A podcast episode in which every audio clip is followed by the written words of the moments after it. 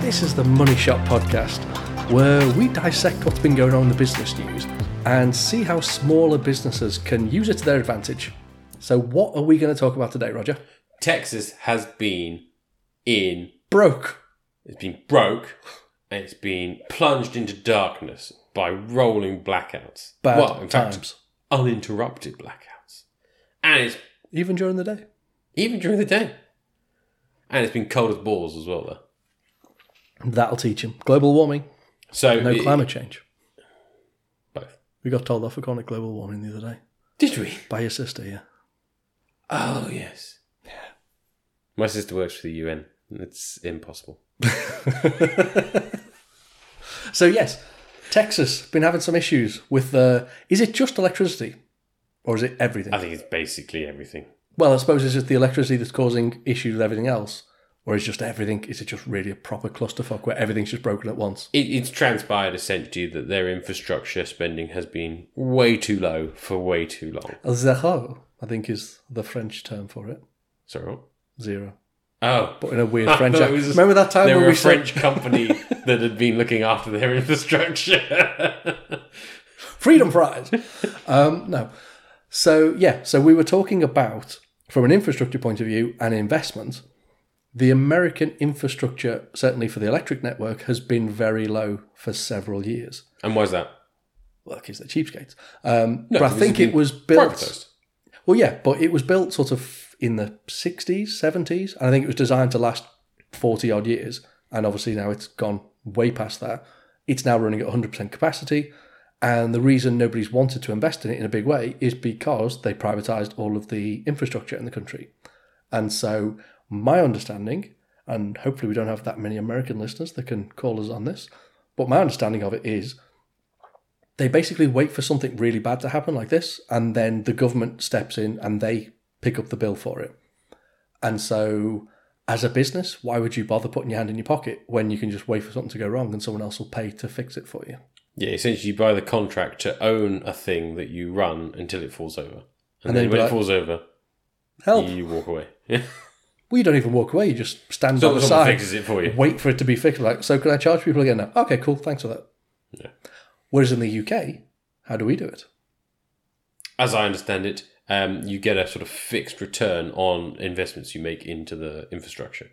So if you were to uh, redo all the waterworks in Cambridge at a you know, large large volume, large price, sorry, um, you'd get this sort of fixed return on the investment you made in, in reflected in the prices you could charge people. So the government allow you to privatise it, but also be able to sort of raise the prices provided you are investing in that. Yeah, so you're allowed to increase prices for utilities provided you increase and improve the service you provide to people, yeah. Which seems fair. And utility, like the return, it's been a while since I've looked at it, but I think it used to be four percent, which for a utility company... Pretty good. Well, yeah, it's not too bad.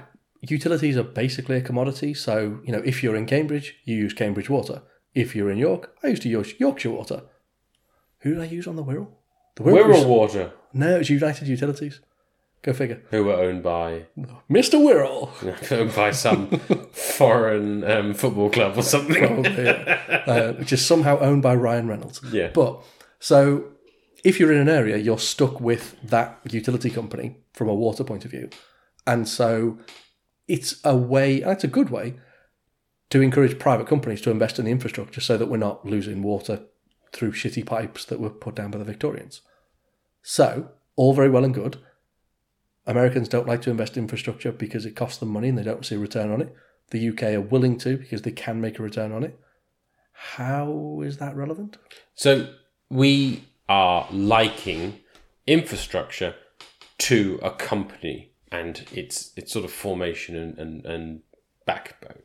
So, as uh, so maybe we could look at the, the U S infrastructure in the sense of a company. Okie dokie. And its its creation. So uh, early on, not much infrastructure in, in the U S. Um, and then at some point, they sort of got their act together. So we're going to say sort of the forties, fifties, sixties era. era. I think they, it was sixties, seventies. That, that they got really going. So they built this load of infrastructure. Yeah. And it all worked. And then essentially they've gone into decline and they've stopped looking after it. And what's happened is there's been a period where we said, you know, sort of basically this infrastructure was built to last for about forty years, and forty years elapsed, and they sort of stopped, stopped caring about it. And they said, well, we can sell this off and we'll make a load of money. And there's been this decline in it because no one's cared about it. And suddenly it has gone wrong and it is broken in a non, uh, a non sort of allowable way. Like, mm. it's not broken in a kind of like, oh dear, We've had, we've had a power cut for an hour. Yeah. It, it's broken in a way that it, it's likely to cause harm, if not death, to a bunch of people in Texas. So there is, and again, I read it briefly, didn't pay that much attention, so I'm going to absolutely slaughter all of these facts. But there was a report done by like the Homeland Security in America that basically said, if we lose these particular power plants across the country, then we will lose power across the entire country. And it was like, I think it was twelve sites. They were like, if they go down, we're fucked. And that disrupts the entire network across the entire country. Nobody has electricity. And it was something stupid like, and then ninety-three percent of Americans will die because it will take us fifteen years to get the infrastructure sorted again. Not quite sure why everyone's dying because there's not electric, but... Because it makes... I mean, they live in a inhospitable country. Like, most of it's either too hot or too cold. More fool them for living there, then. Well, yeah. But anyway, we're ungrateful we're, colonials. We're, we're, we're, we're comparing um, infrastructure in a country to infrastructure in a, in a company, yeah. and saying what what what our big what, what my big driver is is that like there is a point where you need to stop uh, assuming you can sort of kick it down the road and, and invest in your infrastructure. And what infrastructure is um, the non-sexy, the non-fun part of. It's the operations of your company, isn't it? Yeah. How you do whatever it is you do. So it might be the website where you host it, or you want Squarespace or WordPress or something bespoke. Do you use Shopify or Amazon versus your own built platform? What C R M system you use? Is it MailChimp or MailerLite, which I think is the free version nowadays? Or, or have do you, you been upgrade using for a Aweber or whatever? You know? Yeah, yeah. Have you been using a pen and paper to keep all of your customer details on? Stuff like that. So that's kind of the infrastructure we're covering for a business, isn't it? And and the, the, the comparison is, you know, growth can happen with, as you say, a spreadsheet and a pen and paper. It can happen, and it can be quite phenomenal, but there it is reaches a point. A point. Yeah. And so the question is, I suppose, how do you figure out where that point is? So Bezos, we talked about him the other day. I'm pretty sure when they first started Amazon, it was like him and his missus were posting things out from their house. Very quickly, that becomes untenable as a business plan. And so you upgrade the infrastructure of the company to say, no, we don't do that. And now they've got the world's fanciest, whatever, warehouses with A I robots and drones and all kinds of stuff. At what point, though, do you say, well, now is the time to invest in? I'm going to spend one thousand pounds updating the website. I'm going to spend, whatever, a couple of hundred pounds going from a literally a piece of paper and a pen to an Excel spreadsheet. Or I'm going to go to now G Suite because... whatever reason I want to use that. What do you think, from a business owner's point of view, is there any sort of calculation you'd use? I have two uh, theorems, facts, uh, trigger points, should we say on this? So okay. I say, at the point that you stop zero rating your own time as a founder is the first point where you need to reevaluate everything that's in the business. So if you start saying, right, this is actually making some money, I'm going to start drawing a a salary for myself, yeah. you should have a reevaluation of it, which is like, am I using the right set of tools for me to grow this? You know, if I was being paid by another company to run this company, is it efficient use of my time to do would whatever I be, task? Yeah, would I still be using my spreadsheet where I manually crank out stuff? You know, if it's if the answer is you know, the answer is inevitably going to be no, and so at that point, when you start being gainfully employed by the company, mm. it's it's it's a big it's, it's your responsibility to then actually spend some more money on the company internally, because at that point you're saying it, it is big enough to sustain me. Okay. And that's probably not a massive change. It's probably not. Yeah. Oh well, I've paid for one hundred million pounds worth of website redesign. It's well, probably... I have a question on that one now. So do you want to go with your other theorem, or do you want to be questioned on that one? Question me on this one, and then I'll give you the other one. Okay. I was kind of hoping you were going to say the other round. Okay, the other I way I kind around. of forgot what okay. my question I, well, was. The other one is that... Um, the other theorem is that there should be a fixed amount built into your budget, which is just allocated towards improving the internals of the company. And so, you know, way before you start, you know... Um, So you have a line item in the budget the line for item is, yeah, it's improvements, like fixing the company, efficiency drives, or whatever it yeah. might be. And the nice thing about that is you could accumulate it for one big ticket. So you could say, well, last two years we put ten percent aside, and now we've got this fairly big pot. And what we're going to spend for that pot is something that makes the company better. And actually, that something should be, could be something quite big. So say you're. Uh, Uh, a small manufacturer who makes things and relies on uh, part of your process relies on someone else having a machine. Mm-hmm. That ten percent could save up and buy that machine instead. It, all of a sudden, you're a bit more you're a bit more uh, resilient as a company. But there should be a non-zero part of your budget that squirrels money away for for buying stuff that doesn't directly affect P and L in the early early years. You know, okay. Bezos is famous for this. Yep. You know, never make a profit because you should be spending it all on making the company better. And that's why the company's worth so much money. Um, so on that first one, where you were saying you you can now afford to pay yourself a salary, whatever that might be. And so at that point, you effectively look at the business and say, where are the bottlenecks? Where are the um, the areas that you need to increase efficiency in order to grow the business? Completely agree with that. But how do you justify, or how do you work out how much something is worth? So if I've got a bottleneck that means, well, yeah, I manually have to go walk to the post office and hand all these post these packages in. That takes me X number of hours. I pay myself this much per hour. Therefore, this is how much I would save by not doing it. To me, that was how I'd do the calculation. I'd be like, well, if I can spend X percent of that, I will have a payback period of weeks, days, months, years, mm. whatever it might be. And that's kind of how I would look at it and say, this is now worth doing or this isn't. Because there's always efficiencies you can have, especially when you're quite early on. And you're like, cool, I can afford to pay myself now. Well, I have to respond to emails. I should employ someone. That's an efficiency drive. Not just improve the system and the infrastructure. The infrastructure of your company might just be, well, I need more staff. And so they can do a job. More often than not, you could improve You could increase or improve the process so you don't need staff and you just get a better system. But how do you establish the value of doing that improvement? So like in the U K, what we just said was, if you spend ten million, you can have a four percent, you can increase the stat, the charges to everyone else and get a four percent return on that.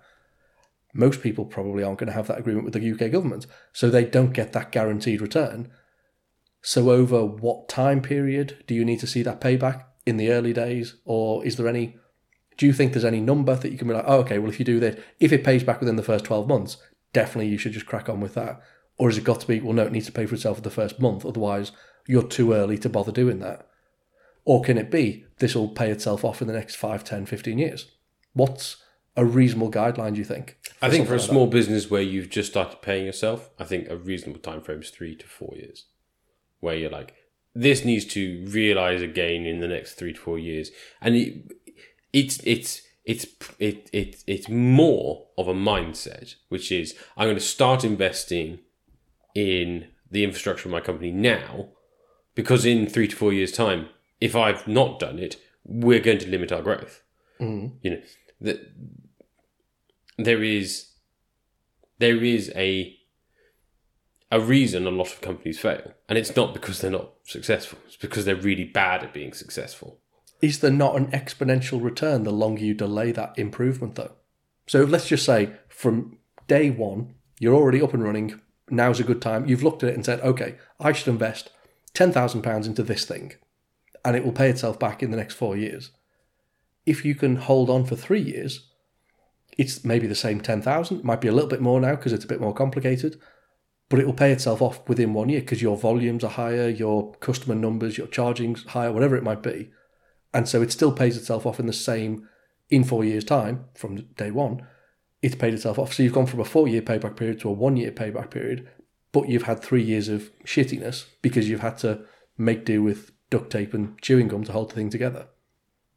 Well, yeah, that's why this is useful advice, because it probably make your life less shit for those four years. Is yeah, it's going to sting a bit, and like probably you can't pay yourself as much as you want, mm. but it means that you are you are doing the doing the unpleasant thing, which is like building something of value, and and, and that's what people buy. Like people, um, people w- won't buy duct tape and string.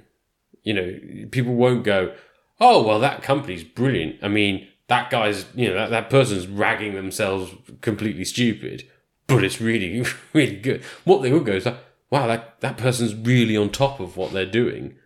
I will buy that company. You know, that that's, you know, you know, I think if you always look at yourself as a thing that someone might buy, mm. you, you, you, you put yourself in that kind of frame of mind, which is like, well, would someone turn up and say, you know what, I love the way that all the cardboard boxes are, you know, hanging from the rafters and occasionally everything falls over. And, and you know, and your spreadsheets only work if you run Windows ninety-seven. And, you know, like, I love that. It's so genius. Oh, you're such a... You're, such you're a, so quirky. Yeah, it's, you're so cool. Uh, no one wants that.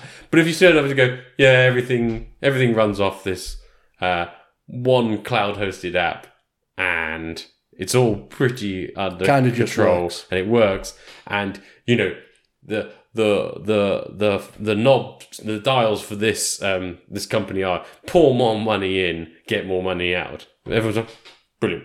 Let's I'll go. And and and if you put yourself in that mindset the whole time, it helps. Massively, yeah. You know, the, the there is a thing in a startup and a, a young company which is like, well, what if one of us gets run over by a bus? And it was like, that's kind of your entire game, is to like make sure that so someone from can day one is the whole point of make yourself redundant and to always think of your company as this is a saleable asset. How would I promote this to a V C, someone who's trying to buy it or whatever? And always put yourself in the shoes of an external party looking at your company. And even if it's just you as a one-man band, like I design websites for people, or I, I'm a photographer. Yeah. All I do is take pictures. Like, okay, how can you do something with your business? How can you treat your business so that you can be removed from it and someone potentially would want to come and buy it? Yeah, I think if you're not looking at a business from someone else's point of view, you are going to end up in your beautiful little echo chamber of like, I make the best things in the world. It's just everyone else's is wrong. You know, you, you need to you need to look at yourself and go, look, but if I didn't understand what this company did, how would I know its value? You know, how would I how would I understand what value it brings to me as a customer? Yeah. You know, you you're, you've got to spend time being not involved in the company. I mean, I'm not saying that's easy. That's really yeah. fucking hard to do. But that's that's why I say, like, as soon as you start being able to draw a wage, it's like, pretend you're trying to buy the company. I think that's a that's a very good takeaway for people.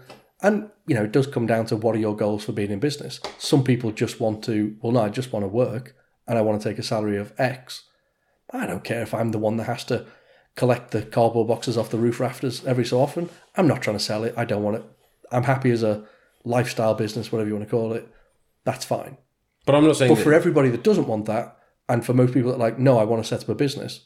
because this is something I want to do. And I think having that mindset of, as soon as you can, put yourself in someone else's shoes, completely external, think of it as in terms of like an accountant looking at your books and be like, okay, how does this business work? What widgets, as you said, if someone throws money in at this point, where does the money come out at the end? And is there a profit to be made? And it doesn't matter who's working there, doesn't matter what the processes are, it will just carry on working. I think that's a pretty good way to constantly, and probably... what, six monthly, every year at least, have a good look at your own business and be like, what needs to change so that I can get run over by a bus, but please don't, um, and the company would carry on going. I think that's I think that's a pretty good takeaway. Yeah, like and there that. could be could be um, it could manifests itself in lots of different ways. It could be that you pay a consultant to come in and just be shitty to your company once a month, yeah, or once a quarter, once a once a year, yeah. Where you pay someone to come in and say, "Tell me everything wrong with this business," and they they will rip you apart, and yeah, you have to pay them. Or it's it's you sit down and you try and reflect on the on, on, on what you what it is you do. I mean, I think I think like the idea of trying to pitch for investment is really valuable because it makes you stop pretending to yourself that like, oh, what we do is this really elaborate thing. But if you said to someone, you should give me money because I'm really good at doing this, you know, because we do this thing really well. Yeah. If you can explain what that thing is you do really well, then you understand your business and you kind of everything sort of is in place. Um, it comes back to the idea of like guiding vision. And a guiding vision gets, you know, a lot of flack from big corporates and stuff where they're like, to make a greener, better you. But a vision is, is could be this sense of like, we make the best frying pans in Europe or something. Or like, we endeavor to make energy efficient light bulbs. Mm. That's a vision. You know, that's that's like a thing. That's a I thing always get every... confused about vision and mission statements and shit well, like it, that. It, they're all the same thing, are they? Aren't okay. they? And like, I guess you could pay someone to tell Jazz you why the two are different or whatever, but it, they're, they're all essentially the same thing. It's like, you've got fifteen seconds. Tell me what you do, which isn't. So that's what I was going to say. Bollocks, you know? I was going to say, everybody listening to this as homework, if you have your own business, you need to have an elevator pitch. And so that whole... If somebody says, oh, cool, so what do you do?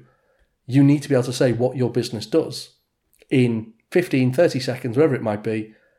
And if you can't, you probably... Don't got, have a, you don't a have problem. a value proposition yeah. yet. Yeah. But, and and like, I'm not saying like you, you don't have value. I'm saying you don't have a value proposition yet. And that's the thing, is like that people buy value, not product. So remember, you're not selling a product, you're selling a value proposition to someone. You're selling the idea that this thing or this this service or product, whatever I'm selling you, is valuable to you. So yeah. you will give me money for it. I'm not selling them, but this is the, it's the most square square ever made. You're not selling that. You're selling the value of what this square, what this square, square could yeah, do for you. Yeah, yeah. So don't, don't, yeah. Disentangle product and value. Yeah. Yeah, I like it. That would be a good piece of homework for people to do. Everyone should do it, you know. I mean, you probably don't if you haven't got a company. Or weird. Do it with yourself. Yeah. Really? What do you do? Well, I do this. Yeah, it's useful. It's a useful thing I, you know, I occasionally do and realise I have no idea what I'm doing. Okay, so I won't ask you to let your elevator pitch. No, because it'll just be me melting down on a podcast. Okay, we'll avoid that one yeah. then. So, Texas has taught us to invest early and often in our infrastructure. To look at your weaknesses and see what you can do to invest in that infrastructure to effectively future-proof yourself. It's important to be done early and often. You know, it, it, it's far harder to be Texas and trying to get out of a six-day blackout than to have done it twenty years ago and it be a bit boring. Yeah. Excellent. Tune in next week.